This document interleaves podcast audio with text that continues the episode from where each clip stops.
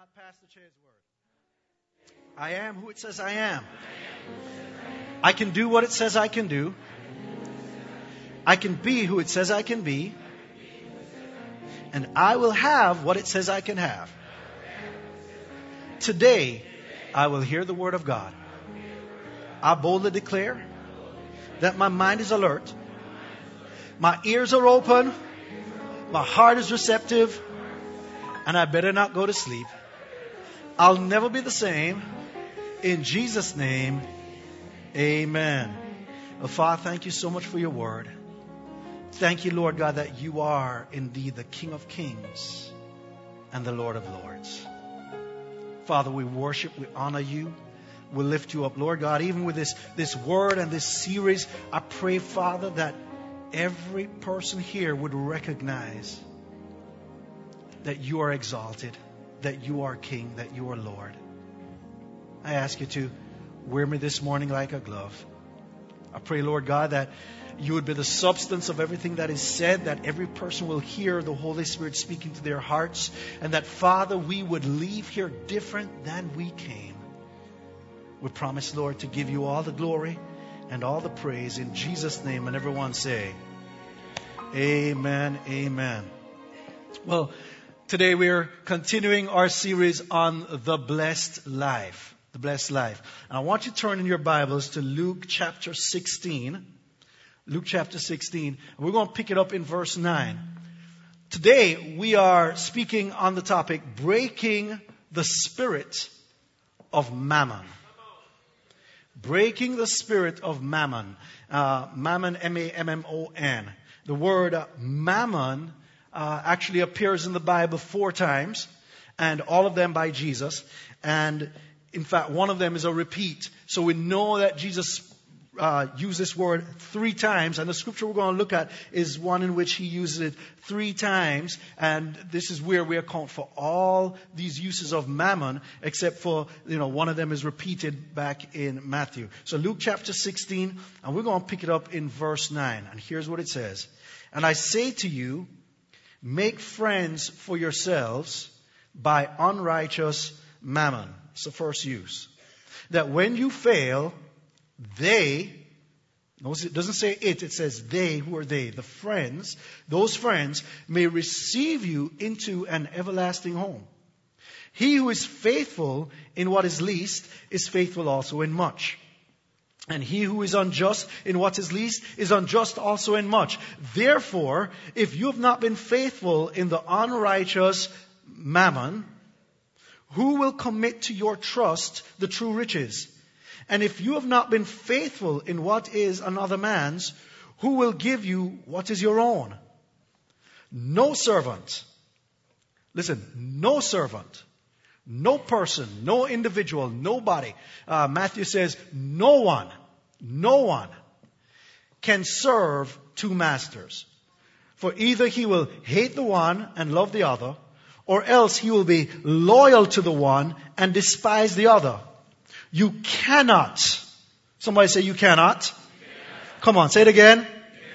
You cannot serve God and mammon.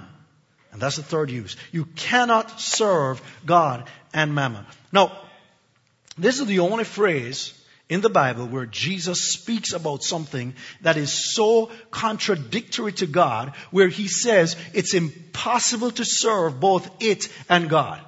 It's the only place where, where Jesus creates this contrast that is so strong and so compelling that he said you can't serve God and it.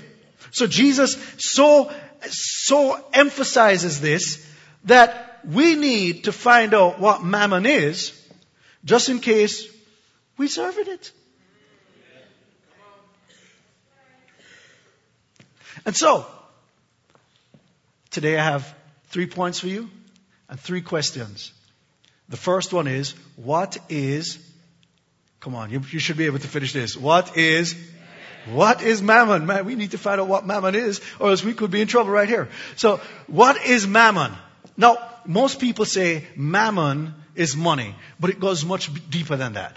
Right? Mammon is the Aramaic, Aramaic word for riches riches. But It's actually uh, comes from an Assyrian god, the Assyrian god of riches. In other words, the Assyrians had a god named Mammon. And that Mammon was the God of riches. They looked to Mammon to provide riches for them. And that God came from Babylon. Now, if any of you know, do you know where the word Babylon comes from? The word Babylon actually comes from, if you take off the first part, Babel, it really comes from, you remember that tower that they built? It was called the Tower of Right, Babel or Babel, potato, potato, you know what I'm saying, right?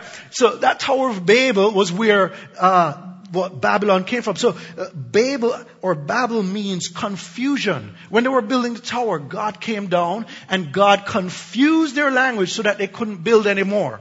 And so that place got named Babel or Babel because that place was now a place of confusion.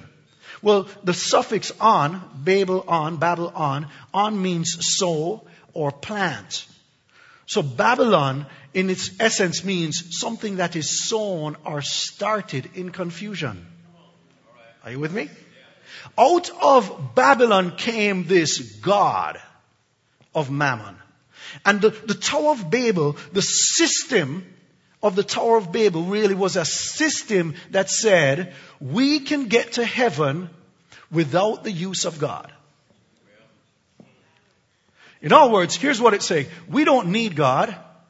We, all we need is our might, our power, our ability, our wit, our wisdom, our works to get as high as we can get. We can achieve all that we need to achieve without God being involved because we have enough in ourselves to do it. So the spirit of mammon, the God of mammon, the message of the spirit of mammon is this, that I don't need God as long as I have riches. This is heavy. Because Jesus says you can't serve God and serve that at the same time. In other words, the spirit of mammon is a spirit that says we don't need God if we have riches, and it's a spirit that contrasts itself with the spirit of God. Mammon is a prideful, arrogant spirit that tries to replace God. And Jesus says, you can't serve God and mammon. Now, why does he say you can't serve God and mammon? Because mammon is looking for servants. Mammon is looking for servants. You see, Mammon wants to rule your life. He wants to rule my life. Mammon wants you to look to it instead of God. And many of us grew up looking to mammon. We didn't even know that we're looking to mammon because, you see, we grew up just thinking that if we just had more money, everything would be alright. I want you to hear me. Jesus says you can't serve both. Because if you try, here's what's going to happen. You're going to be loyal to one and despise the other. I want you to think about this for a second. There's a, a message in the church called the prosperity message. It's a message that says, give and you'll get, give and you'll get, give and you'll get. And God wants everybody to have a million dollars and a big home and a Mercedes Benz and a Rolex. And here's the problem with that.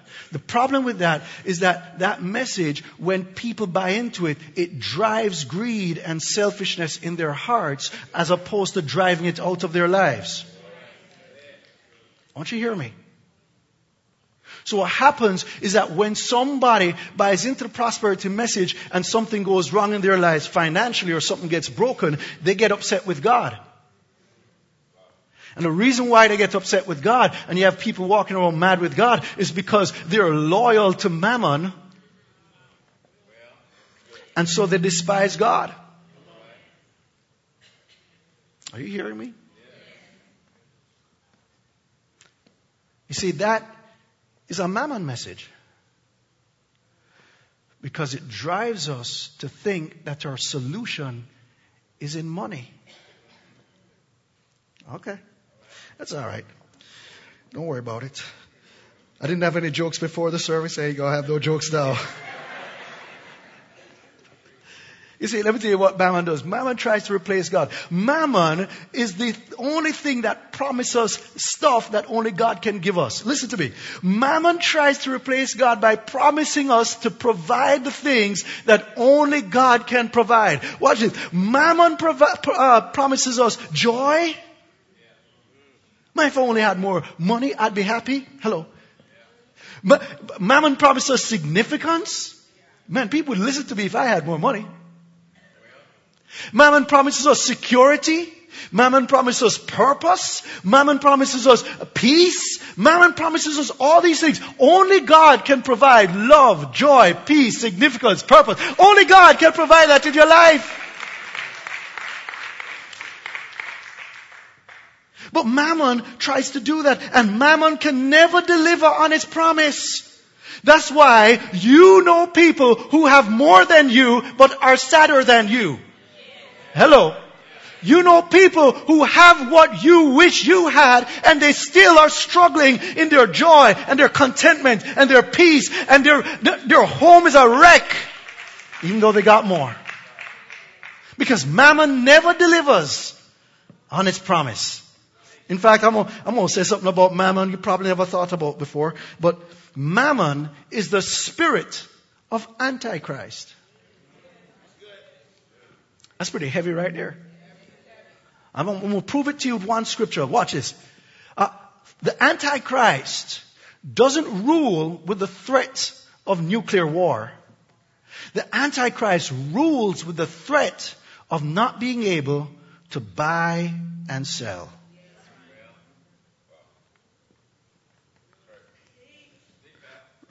Revelation chapter 13 verse 17.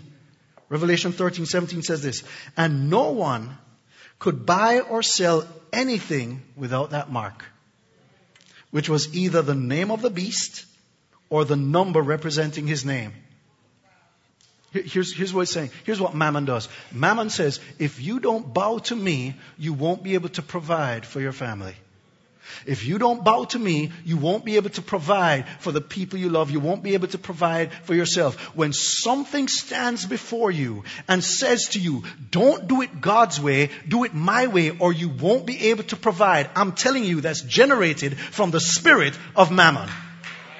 Whatever it is, it's generated from the spirit of, if you have to compromise God's standard in order to provide, mammon has caught you. Are you hearing me? That's why when the three Hebrew boys were in the fire, they said, King, oh King, man, we love you. You're awesome. But let me tell you something. You don't control our lives. God controls our life. And we thank you for trying to give us a way out, but we are not going to bow in order to save our lives because you're not the one who has our lives in your hand. God is the one who has our lives in His hand and we're not going to bow.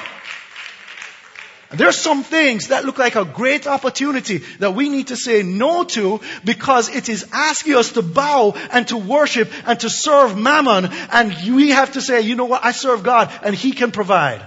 I don't need that. God can provide. Are you with me this morning? So it's a contrast. And all throughout our lives, mammon is trying to get us to bow. Mammon is trying to get us to worship. And Jesus says, no, the only thing, the only one who can provide for all our needs is God. You see, Mammon says, if I had more money or if I had a bigger house or a better car, if I, if I had that, you know what? I'd be happier. People would respect me more. I'd have a better marriage. if I had more money, I could do what I want, go where I want, live where I want, have what I want. Here's the biggest lie of mammon. Man, if you had more money, you could help more people. That's real interesting right here. Because it sounds good. It sounds good. It sounds good. And, and let me, let me tell you something. Um, uh, money isn't what helps people. God is who helps people. You know, well, I don't know if you understand it. You, you, Peter was walking by a guy one day who was lame, and the guy said to him, hey, can I get some money? And Peter says to him, you know what? Silver and gold have I none, but what I have, what I have, I give to you. In the name of Jesus Christ of Nazareth, rise up and walk. Let me tell you something. He could have given him money, it wouldn't have helped him one bit. But when he turned around and released the power of God in his life, all of a sudden God helped the man in ways that money couldn't help him. Jesus never turned to anybody Never to a blind man, a lame man, a deaf man, never to anybody and say, you know what, as they come, Messiah help me. You know what you need? You just need some money. Not once. Not once did Jesus take money and make it the solution to people's problems. I want you to think about that for a second. Not once. Because Jesus pointed people to God, the real source. The one who could really heal, the one who could deliver, the one who could provide the peace and the joy. Look, when we get stuck in this mode of thinking, man, if I only had, let me tell you something, and all of us have been there. All of us have been to a place where we say, God, we either need you to come through or we need more. Come on, shout it. Money. And here's what we're basically saying. God, if I had more money, I wouldn't need you.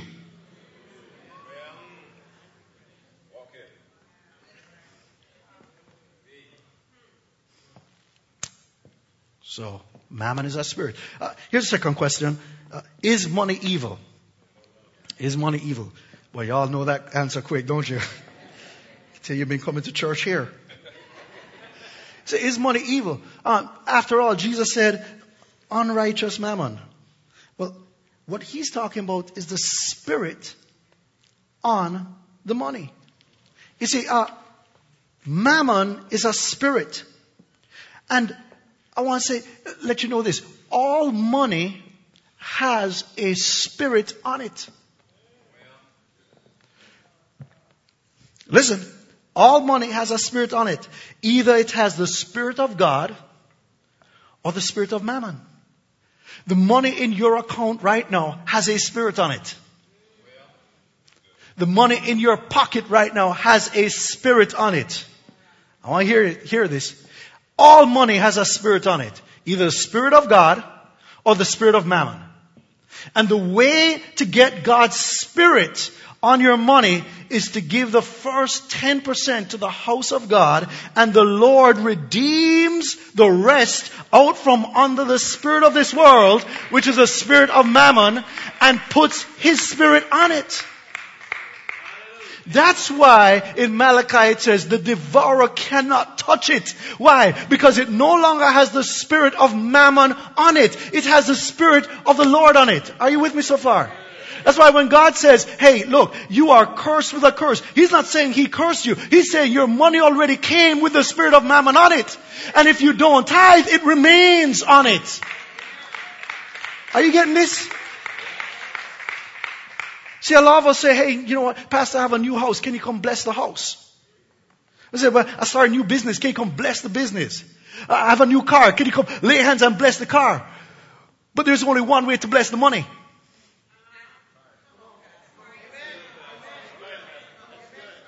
No amount of oil you pour in it is going to bless it.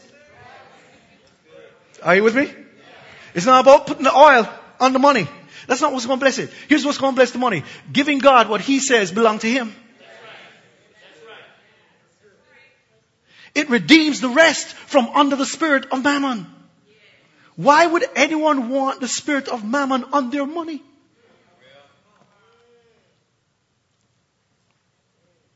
Money is not evil. One is neutral. You can use it for good, you can use it for, for wrong, you can use it for, for things that are temporal and use it for things that are eternal. But money is not evil. Evil. Somebody said, well, doesn't the Bible say that money is the root of all evil? No, it doesn't. Here, here's what it says. 1 Timothy chapter 6 verse 10. For the, say it with me. For the love of money is the root of all evil, which while some coveted after, they have erred from the faith and pierced themselves through with many sorrows. In other words, loving and serving mammon is the root of all evil. You can't serve God and mammon. You can't serve God and mammon. All right, so there's a verse in back into in Luke 16, verse 9. That's kind of confusing, and um, we've interpreted it a lot of us a certain way, and I want to kind of look at it again because it's it's different. I'm thinking about this verse differently now. Uh, Luke 16, verse 9 says, "And I say to you, make friends for yourselves by unrighteous mammon, that when you fail, they may receive you into an everlasting home." And so, my, you know, most of us me included, interpreted this as saying, look, if you take money and you're a blessing to people, then they become your friends. And then when you're in need, guess what? They'll turn around and bless you back. You see what I'm saying? That's what it kind of sounds like. Um, here's a problem. That word fail in that scripture means die. So the interpretation kind of messes up. Because if I make friends by unrighteous man, when I die, they will receive me into an everlasting home. That kind of sounds weird. Because when I die, all those people I bless ain't gonna be there to help me out. You understand? But then it says, if I, if I make into an everlasting home, that also kind of throws me off because everlasting home sounds like heaven. How many of you know that that's heaven right there?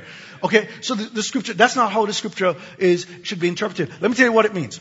What it means is this, is that when you take unrighteous mammon and redeem it by bringing the tithe to the house of God. And God uses that money to build his kingdom. People get saved. When those people get saved, in the spirit, they become your friends, your brothers and sisters in Christ. So that when you die and you enter heaven, you will have people whom you may have never met who are standing there welcoming you and thanking you that you gave that they could be saved. Are you hearing me? Amen. Here's what. You're going to have people who say, thank you. I'm here today because you gave. See, in heaven, people are going to know all sorts of things. They're going to know who gave. Who contributed to the redemption of their soul. They're going to be standing there waiting for some people and going, is she here yet? Is he here yet? Thank you. Thank you for giving to the Lord. Thank you for blessing, uh, for, for bringing your tithe. Thank you for giving offering. Thank you for what you gave because your gift changed my life. You see, God is the only one who can take unrighteous mammon and turn it into souls. Turn it into souls. And people say, well, can't I give my tithe over here, give my tithe here? Give my... God is the only one who can take unrighteous mammon and turn it into souls. Um, Pastor Robert uh, Morris told a story once. He said uh, that when he and his wife they were, you know, just married, young, uh, and he got saved, you know, he used to, he, he was shy. He didn't know how to talk to people about the gospel. So he would leave tracts. He would give out tracts. Anybody remember what tracts are? You know tracts? Okay. It's not the stuff that, uh, drug addicts have when you roll up their sleeves. That's, that's, that's not what I mean. Tracts are these little booklets that would outline a, uh, the, the whole gospel in it. You know, it would tell a story or it would have a little cartoon or it would do something and then somebody would read it and on the back it would have a prayer about how to ask Jesus to come into your life. And so what he would do is he would leave a tip on a table whenever they ate out. He would leave a tip in the tract on the table, you know, for the waiter or the waitress to get. But he never heard anything back from anybody. So he thought, man, I'm not leaving a big enough tip. So he prayed with his wife about it and, um, you know, they saved up some money to leave as a tip because I really couldn't afford it. So what they did, they saved up some money, and um, so they went to a restaurant uh, after that, and they, they bought a ten dollar meal, and they left a fifty dollar tip inside a tract. And um, so he left it, prayed, they were left out. A few weeks later, he goes back to the restaurant, and this lady comes up to him and says, "Oh, I've been waiting to see you." And it was the lady who was waiting on him while he was there the first time. And she said, you know what? I, I read that book that you left. Of course she did.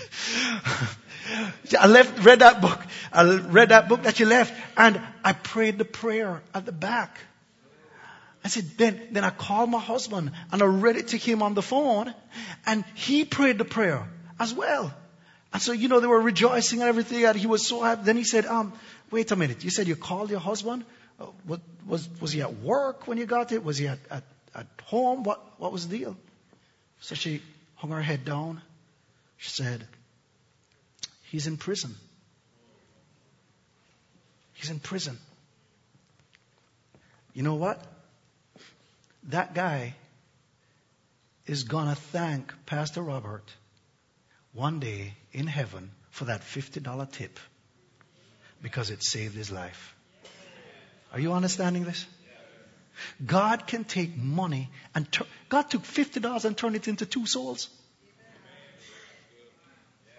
That's powerful right there. In fact, that guy got released from jail, from, from prison, and Pastor Robert had the honor of seeing them get baptized in his church. That is an awesome story. Can you clap your hands for God? Amen. Amen. Third question, third question. What should I do with money? Well, the first thing I want to tell you is you need to be a good steward with whatever you have. Whatever you have, you need to be a good steward. Uh, you might be saying, well, Pastor, you look, I don't have enough of that unrighteous mammon to even pay attention to this message. If I could just have a little more unrighteous mammon, then this would really make a big difference right here.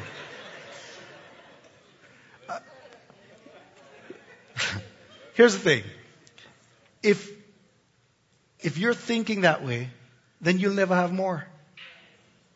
Verse 10 of Luke 16 says this. He who is faithful in what is least is faithful also what? In much.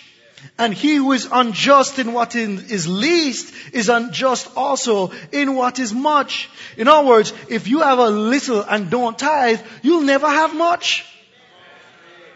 You'll never have much. Uh, all of us start with a little. There's no one in here who started with much. We all started with a little. And God sees if He can trust us with the little we have. And if He can, then He gives us more.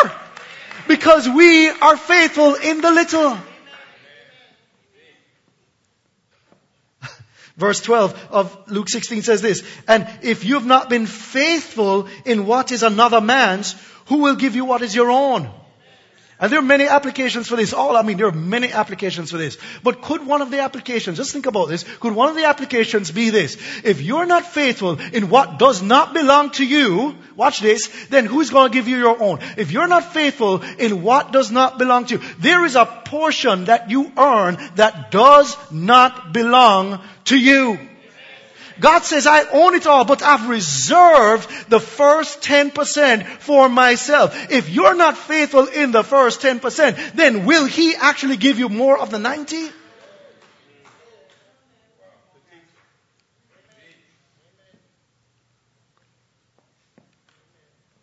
What's God looking for from us? Uh, verse 11, this is the last scripture. He says, therefore, Luke 16, 11. Therefore, if you have not been faithful in the unrighteous mammon, who will commit to your trust the true riches? So what are true riches? True riches are people. Simple. They're people. So why, why, why do we say that?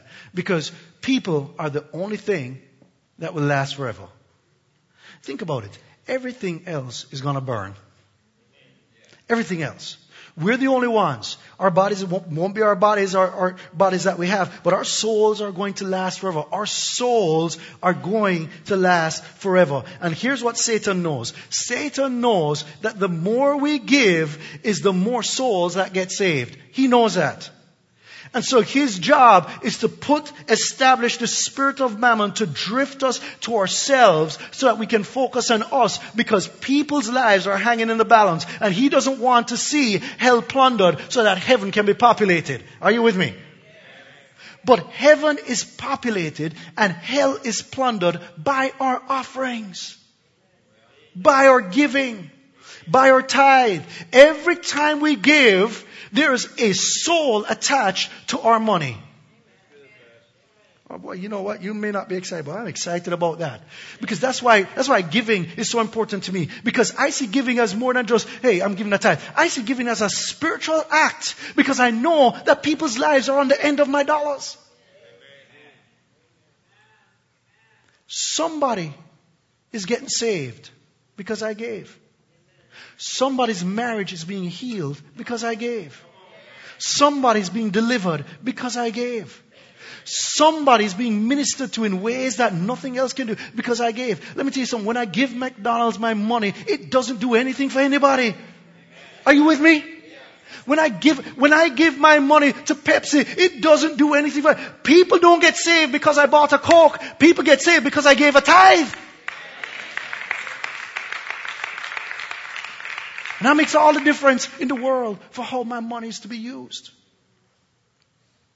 So God is taking what was unrighteous mammon, and as I redeem it by returning the tithe and giving offering, He's turning it into true riches. True riches. Uh, I have a 17 year old daughter. Her name is Amanda, and Amanda is about to go to college. And Amanda doesn't have a boyfriend.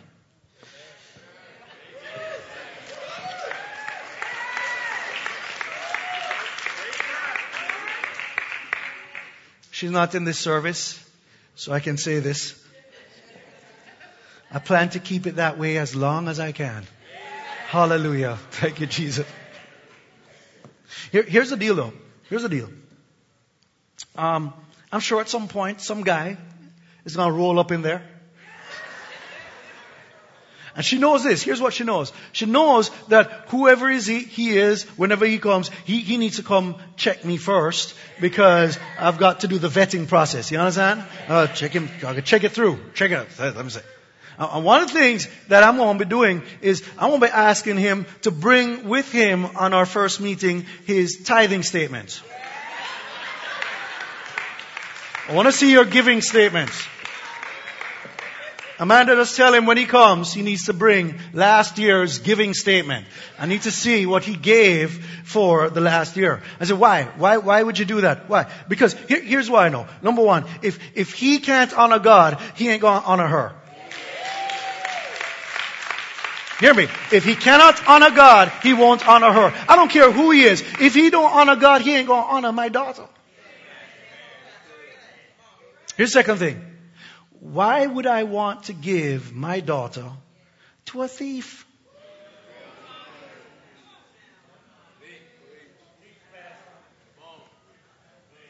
That don't make no sense. Why would I give my daughter to a thief? Here's the third thing. If, if he can't manage money, he can't manage Amanda Cohen. I can tell you that. He can't manage that girl.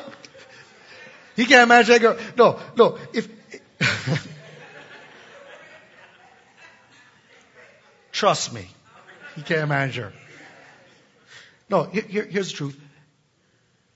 I don't want to give true riches to somebody who can't handle mammon. I can't do that. I can't do that. I can't do that. I can't do that. Because she's my daughter. She's precious to me. She is true riches. She's, she's valuable. I need to, I need her to know that, that she's valuable, but I need him to know she's valuable. And I need him to know that I'm checking him out if he thinks he's going to be touching the valuable, precious jewel that I brought up in my home. You see, and I can't allow him to manhandle her because he mishandles money.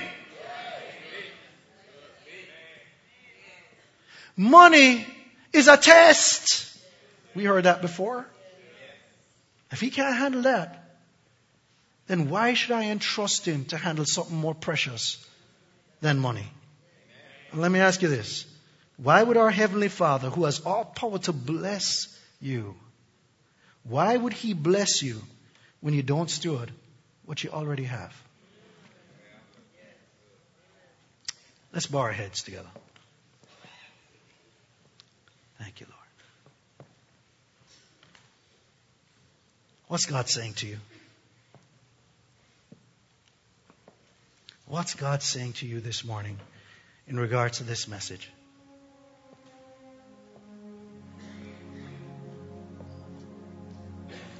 As you pray, as you think about it, can you sense, can you sense the Holy Spirit speaking to you about areas where you may have bowed to mammon? Where mammon is still on your finances, where you need to break that.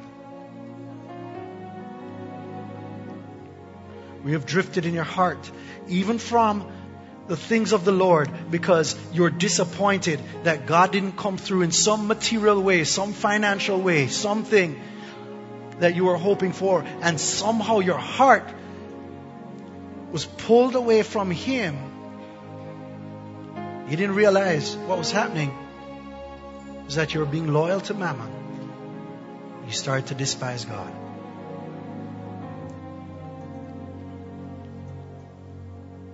Hallelujah.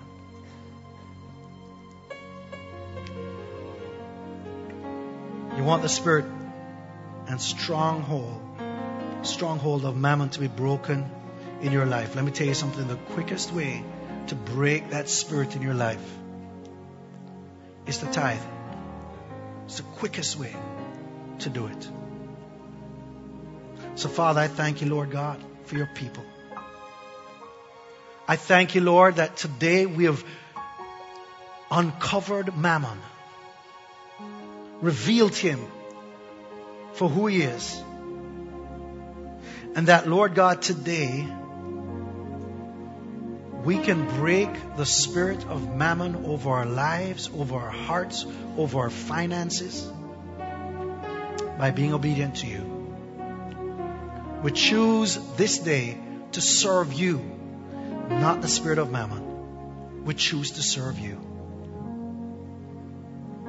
If you're here this morning and you've never asked Jesus in your heart